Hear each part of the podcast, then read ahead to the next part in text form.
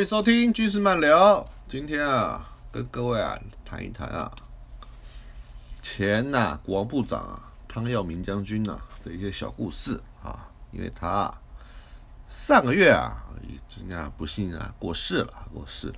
那然后呢，那引发很多人怀念嘛，很多人怀念嘛啊。那他的军功伟业我们就不讲了啊，我们只讲一些小小小东西啊。那因为他今天刚好今天出出殡嘛，公祭的日子，所以我们就今天录录一集，今天录一集哦，汤耀明先生的小故事。那汤耀明部长呢，他是台中雾峰人啊，所以说哎，然后他在从小啊就在立志啊当军人，所以他在考进了陆军官校三十一期，三十一期。那三十一期呢，就是民国的五十一年啊毕业，民国五十一年毕业，所以陆军官校的级别很好算哈，它就是啊，级别级数加二十啊，级数加二十啊，就是啊，他的毕业的那一年。啊，例如啊，我们期上是六十五期，加二十就是八十五年毕业，很好换算，最好换算的。军校级别啊，那今天就举行公祭嘛，那毕生荣履啊哈，秉谋以国忠啊，与治军严明啊，是啊，无话可说啊。他民国五十一年陆军官校不可比啊，步兵军官就发分发到啊古宁头啊，金门的古宁头的观音亭山担任排长，排长。后来呢？就，一路啊担任基层干部。那到了民国啊六十一年啊，毕业十年之后啊，担任的二十六师啊的第一营长，第一营长。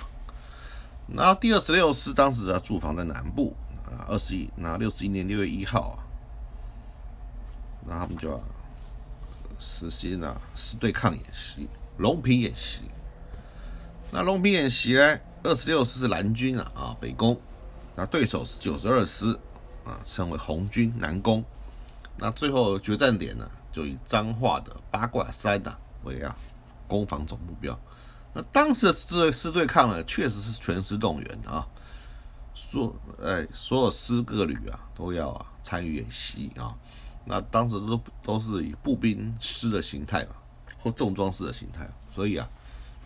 官兵呐都是以走路为主啊，尤其是步步兵营啊都是走路，只有炮兵呢可以坐车，所以啊从南部啊啊往中部走啊，有有北部啊往啊往南走，确实啊非常辛苦，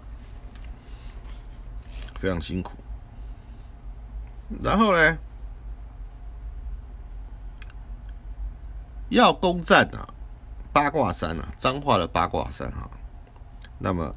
下张控是八卦山的交通枢纽，两军呐都要先占领那里啊为啊决胜的地方，就是你要先占领那边的地形要点，就会奠定而后啊胜利的契机，胜利的契机。那当时红军啊九十二师啊就啊排除了大渡桥状况之后啊，就一路就向着啊下张孔前进。非常顺利，啊，也见啊，就啊就可以夺取了。那蓝军呢，就是啊二二十六师呢，以通过张云大桥最快啊，就可以迅速的达到达下张口。可是啊，当时那个桥啊还没建造完成，还没建造完成，只有桥身呐，两端呐缺乏桥翼，上不去，上不去。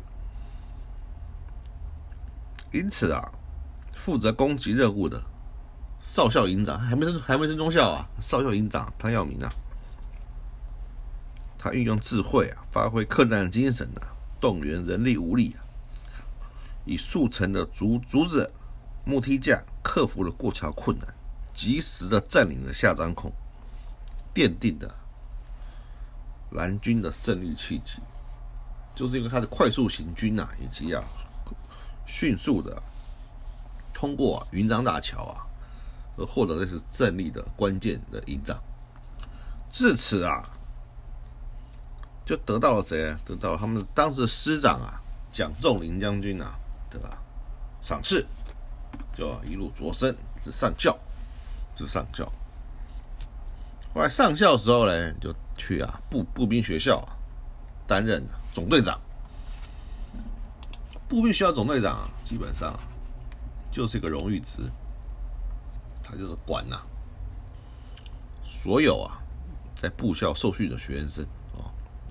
其实因为当时部科是主科嘛，主兵嘛，权力非常权限很大。可是很吃亏的地方呢，就是因为他表达没有那么好。他表达没有这么好，那位当时步训部指挥官啊，部校校长啊，也就是啊陈邦志将军啊，就有点啊，就觉得这个上校不称头，话讲不清楚，台湾国语，不喜欢这个人，就处处为难他，就处处为难他。后来呢，谭耀明先生就算了，就就觉得说，反正上校也到顶了哈，我也。就转军训教官好了，反正一辈子都在都在外面嘛，对不对？军训生涯都在外面，那也没有没办法照顾家里，就啊转了，就用上校总队长的身份啊，转到去干军训教官，结果就分配到什么嘞？因为上校嘛，就分配到大专院校去。那什么大学？就现在的民传大学。他去啊，民传大学啊。担任啊，担任啊，啊总总教官，总教官。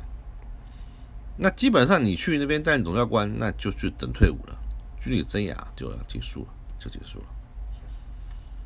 后来呢，跟民传大学那时候的创办人就是已经退休的副总统蒋彦士先生，不是蒋，不是蒋彦士，谢东闵先生，抱歉抱歉，谢东闵啊，就在逛校园的时候，就发现啊。他又名啊，晚上留守的时候在读书，在读书，那就跟他聊聊天，聊一聊就哎，其实这个人啊，谈吐谈吐还不错，气质也可以。那为什么来这边屈就当总教官呢？因为因为都是本省人啊，或许他们是用台语在聊天，你知道吗？越聊越投机吧。那谢东闵退休也很无聊嘛，对，那就就啊。就透过管道啊，就跟呐部队啊说这件事，说哎，我这个教官啊其实还不错啊，怎么会来这边当教官呢？他应该在军中好好发展啊。当时啊，蒋仲林呢就要顺，因为蒋蒋仲林也认识唐耀明，他也知道他是个啊人才呀，对不对？那只是当初啊，他在部校当总队长的时候啊，蒋仲林还不是总司令，还帮不了他。还帮不了他，那现在蒋仲林是已经是陆军总司令了，要帮他就不难，就不难，所以啊，就把他再让他回来啊，就让他回到部队里了接任，也很巧，就两两六师师长，对不对？就他二十，他在成名就二，他之前二二二十六师一战成名嘛，又让他回两那两两六师那时候已经回到啊官渡了，回到官渡。当然，就直接担任师长啊，就升了将军，升了将军。那当然了，他也就没有放弃这个机会啊，就好好的就在部队啊，继续啊，继续干，继续干，也就不会再想说啊，转军教官什么了，对不对？因为长官也在位置上嘛，会也会提拔他嘛，也会提拔他。所以他要明是啊，蒋仲林啊提拔的啊，提拔的。那后来呢？那他真正后来他真正受到注意的时候是干八军团啊副副司令的时候，因为那时候南部大水灾啊，他就奉命啊派带兵啊前往去啊救灾，然后常常接受电视的访问，说明救灾情形，那也引发了李登辉的当时总统李登辉的注意。那李登辉是非常想拔擢台籍人士的将领。其实很少嘛，以前读军校的台湾人就少嘛，本本省人就少，当然就啊注意到这个人，刚好啊李登辉又很受到，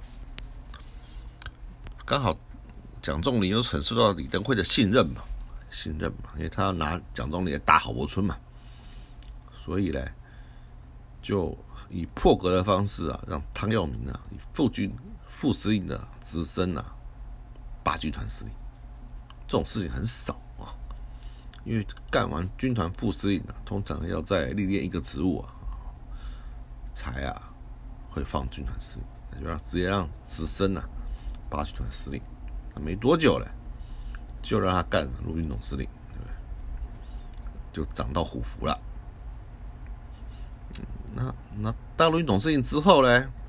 然后又担任了参谋总长，总长。那他他以治军严厉出名嘛？那骂起人来了是非常的凶狠啊，不不不留情面。可是呢，私底下又还蛮温暖的。可他干了总长之后呢，他就要。因为治军严谨啊，不苟言笑嘛，所以大家都叫汤要命啊，汤要命，对不对啊？但他主军期间啊，就是干总长之后啊，做几件事啊，做几件事啊，然后啊，让至今呢还要影响深远啊，都小事啦，都小事了。当年汤总一上任啊，就规定啊，各军总部，不准不能再存在小餐厅。什么小餐厅呢？就是啊，中将以上的长官呐，会啊，自己有一间呐，就因为以前官兵去吃饭都去联合餐厅吃饭嘛，联合餐厅联合餐厅就是一个大餐厅嘛，在机关单位嘛，一个大餐厅，那可能会隔一个小小的将官餐厅，让公上校少将去吃饭啊，那边的环境会比较好。那中将以上呢，还会有一个更小的餐厅。更小的餐厅，那主要是做午餐汇报用的啦，就是哦，就各重重要主官啊，大家的午午餐的时候在这边一起吃饭，一起吃饭，然后呢，啊听听啊，哎工作情形，那那个菜呢，其实吃的是跟啊，其实是吃的是跟啊餐厅的菜是一样的，菜色是一样的，可当然呢。因为是长官要吃的，那煮的方法会比较精炼一点，会啊小锅煮嘛，然后再设计一点外购的面点啊、小菜啊什么的，会吃的会比餐厅好一些，丰盛一些。那这也没什么，长官嘛。那就因为长官长期不去餐厅吃饭，所以剩下来那些少将级长官，他也不会进餐厅的，他们就会叫他们的参谋啊，或者叫他们的勤务兵啊，把那饭菜啊啊。打回他办公室吃，他们不会上餐厅，所以整个司令部联合餐厅呢，就是啊，只有上校在吃饭，上校跟上校以下人在吃饭，变这样子。那汤部长他不喜欢呢这种场面，他认为总司令啊就应该跟大家一起吃饭，就啊就说以后不准做这种小餐厅。那变成是说啊，你你你总司令也要啊去啊餐厅啊打餐盘吃饭。那那不那那差很多啊，那差很多。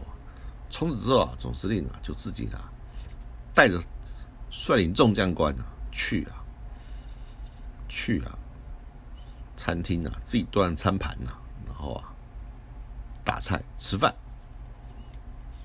然后餐厅一发现哇，所长官都来了，那那不弄好不行啊，所以啊间接的也使啊餐厅啊。你总是你吃完饭就去餐厅转一转嘛，看哎大家吃的怎么样，问问官兵啊，做做秀啊什么的。那弄得餐厅呢不得不啊，第一个会把整洁弄好，第二个菜色啊也要做多多的变换跟提升，这是好事啊，是好事。所以所以以后到今天为止啊，总司令还是要来餐厅吃饭啊，对，一一直都没有改，再也没有弄小餐厅了、小厨房了。这第一点。再来啊。汤部长那时候在立法院啊，跟那些啊委员啊斗嘴啊，也是很厉害。他他一身他就一身正气嘛，非常凛然嘛，不跟你客气嘛。那都是为了军人缴税的问题啊，吵得不可开交。因为基于赋税公平，他一直认为啊，那许多人认为军人要缴税。可是呢，军人缴税没有问题，可军人的福利待遇跟一般公务员啊差很多。就是我们加班费啊，跟那个地域加起啊啊是没有的，几乎没有，对不对？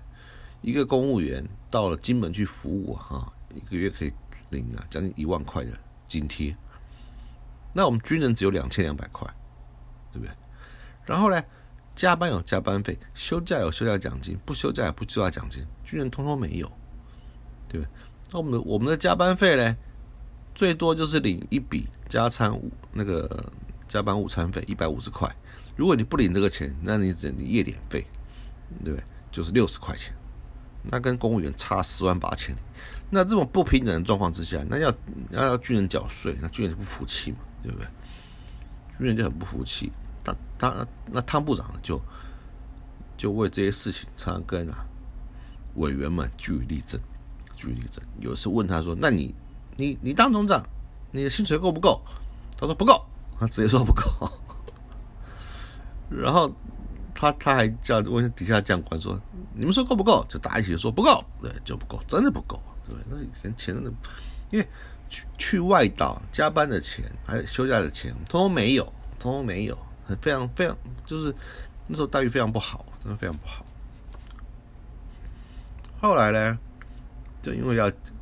就因为要征税，所以呢，为了不减少军人的开支，不不降低你的薪水，就搞了一个什么呢？叫自愿役加级，多个加级就是自愿役加级。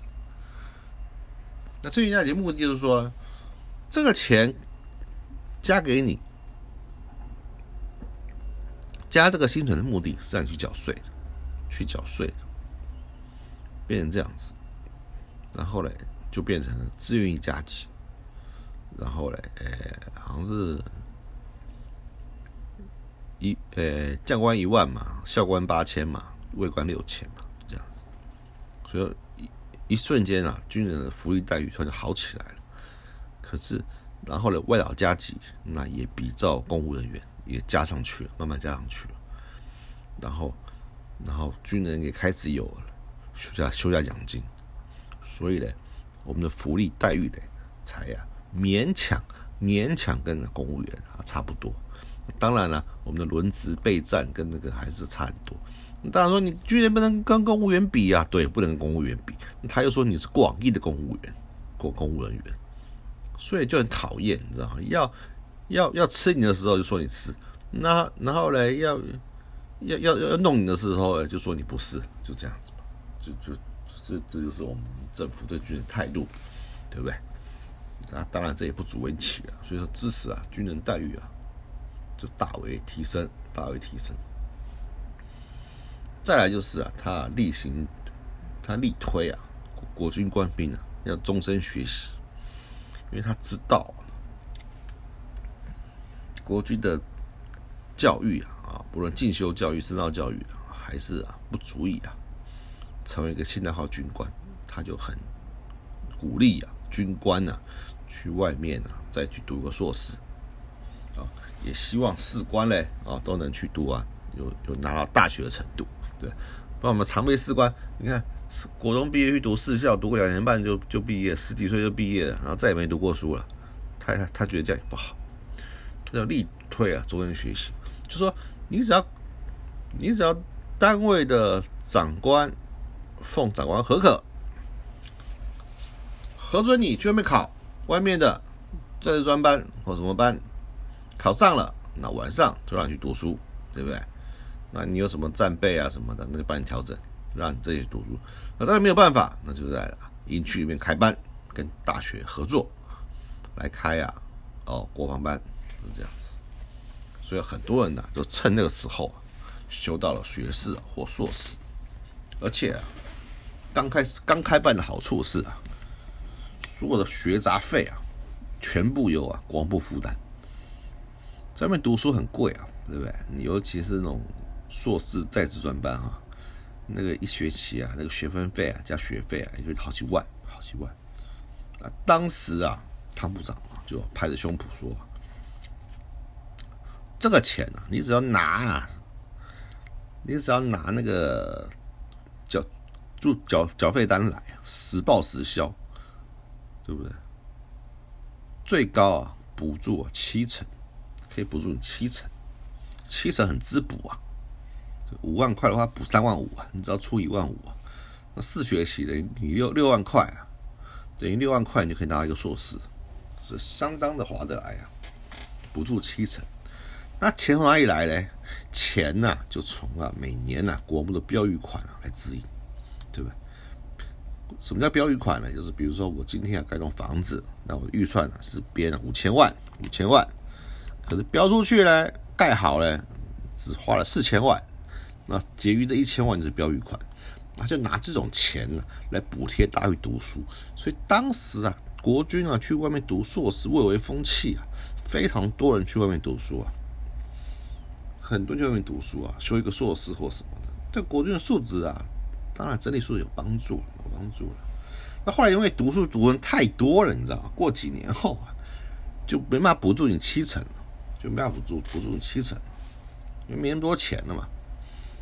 就补助一学期啊，就是两万块，上期是两万，就是说你怎么你你你一学期读十万也好啊，读三万也好啊，他就补助你两万块，一直到现在每个学期还是补助你两万，对不对？所以所以我说的这些东西，这些东西，这汤部长这三件事啊，就说明什么知道吗？就一一个政策推行呢，如果是好的东西啊，一定会被留下来，然后我会继续这样做下去。会做，会继续做下去，然后人家也不会质疑，也不会改。为什么呢？因为这个是对他有有好处的事情嘛，对不对？至于加几加了一次，结果呢，白领很多年都没缴税，七八年后才开始真真正缴税。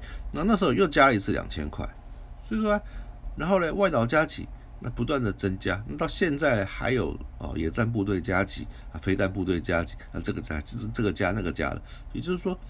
也就是说，军人待遇是越来越好，越来越好，对不对？越来越好，才留住人嘛。吃饭也是啊，长官天天去吃，那你不得不注重伙食质量嘛，跟餐厅的环境的卫生清洁嘛，对不对？那再就是鼓励终身学习，大家都愿意去读这个书，大家都愿意啊，去啊，花花花这个钱去读这个书，然后用自己的时间呐，来提升自己，都是好处嘛。所以这是汤耀明部长当留下来给我们留下来的东西啊。留下的东西啊，对不对？可以说是相当的有用啊，相当有用。然后啊，他部长在政党轮替的时候啊，对不对？发表安定军心的讲话、民心的讲话，然后呢，还召集所有的将将领啊，召集所有将领啊，精神讲话，说大家不要太激动，对不对？就是依照宪法服从政府的领导，对不对？安定了军心。安定的军心，对不对？那另外还有的金石案，对不对？军政军令一元化，对不对？更不要讲了，对不对？他从最大总长当最大的部长了，对不对？对。可是他真的，他真正做的对的地方是，退了伍之后就归隐山林了，就再也没有怎么样了，再也没有怎么样了。他再也没有出来啊，指点江山或者啊。而且他的部属都一起跟他退伍，就是啊，没有出来指点江山或者安插谁、弄谁啊、照顾谁啊、托顾谁啊，几乎很少听到，根本就很少听到他新闻。他也不接受访问，也不接受什么，也不提到年勇，就是啊，安安分分的过了他退休生活，真的是啊，拿得起放得下，看破红尘与名利啊，对不对？是确实让人感佩啊，确实让人感佩。当然很多人骂他了，就是说因为你。第二次选举的时候，他提高战备的留守嘛，让部队不能去投票嘛，那造成陈水扁的胜选，对不对？很多人是这样怪罪他了。那这个我觉得见仁见智了，对不对？因为因为选选战选到后期，确实是你选不赢陈水扁嘛，对不对？讲难听点，就你的操作的手法，你的选战策略，对不对？你的通通都，通通都没有办法唤起唤起民众热情的嘛，对不对？你只你老觉得一加一大于二，你不知道他搞个牵手护台湾，感动了多少年轻人，对不对？年轻人怎么会投你嘛？两个老头子，然后在那边连送配，两个老头在那边，对不对？跪跪跪在地上，妈亲吻台湾土地，那谁吃你这一套啊？对不对？那你现在去怪汤米说不让阿兵哥出来投票，我觉得阿兵哥出来投票也不见得会投你，也不见得会投连松配啊，对不对？所以讲他这个也不是很公道啊。那所以所以后来所以所以汤明他因为长期的执行啊国防事业啊做了这么久，对不对？影响确实对国军部队啊有些影响，有些影响。当然，他当八军团司令的时候呢，因为跟啊后援的司令啊丁禹洲啊，因为朝平防卫作战理念不合，进而啊冷冻了丁禹洲，把丁禹洲送到国防部去，不让他在陆军发展。这个我认为是最可惜的一件事，因为丁禹洲是陆军难得一见将才。那因为个人的战术理念不合的关系啊，白白的将丁禹洲啊啊。从八军团司令的位置上拔下来，然后去干陆官校长，不到半年啊，就送往情报局去了，对不对？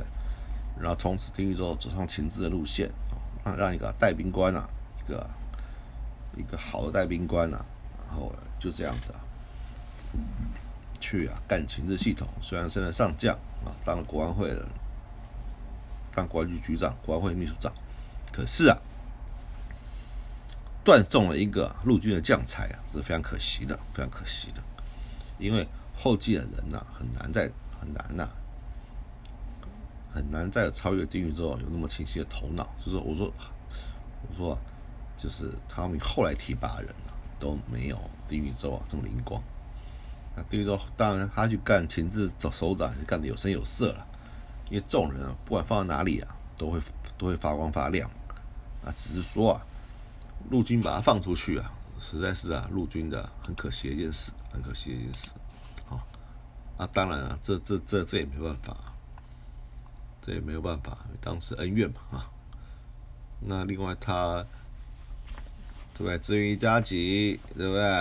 然后官兵纳入全民健保，配合周休二日，增加官兵的休假天数，那整建老旧营区。这些老师有银色，然后多元招募人才，都是啊，对官兵的照顾，照顾。那然后他对战训本务也是非常的重视啊，尤其啊，在九一大地震的时候，对不对？他责令啊，他责令啊，陆军总司令啊，为救灾总指挥，这是对的，这是对的，对不对？然后嘞。造成了国军啊啊，当时啊最好的形象，对不对？不眠不休救灾，陈正祥总司令呢，担任了救灾总指挥官，非常的称职出色，对不对？那另外，然后呢，他精兵政策啊，也是啊，踩得很狠哈，毫不留情，毫不留情。他就是因为没有什么包袱啊，没有什么包袱，所以啊，才会啊，才会赢得。才敢啊，大刀阔斧的做事情，然后啊，做出啊很多啊，到现在影响深远的事情，例如啊，国防二法到现在还是遵允许这个法，对不对？国防部长对不对？然后参谋总长的职权划分很清楚，对不对？啊，不至于啊，军令啊跟军备啊啊完成了军令军备啊的发展，对不对？所以啊，所以啊。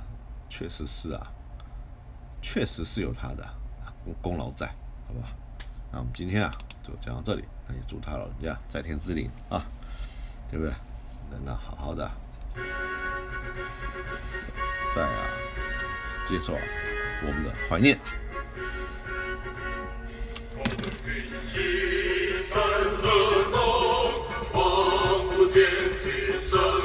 雄，革命壮士是军中。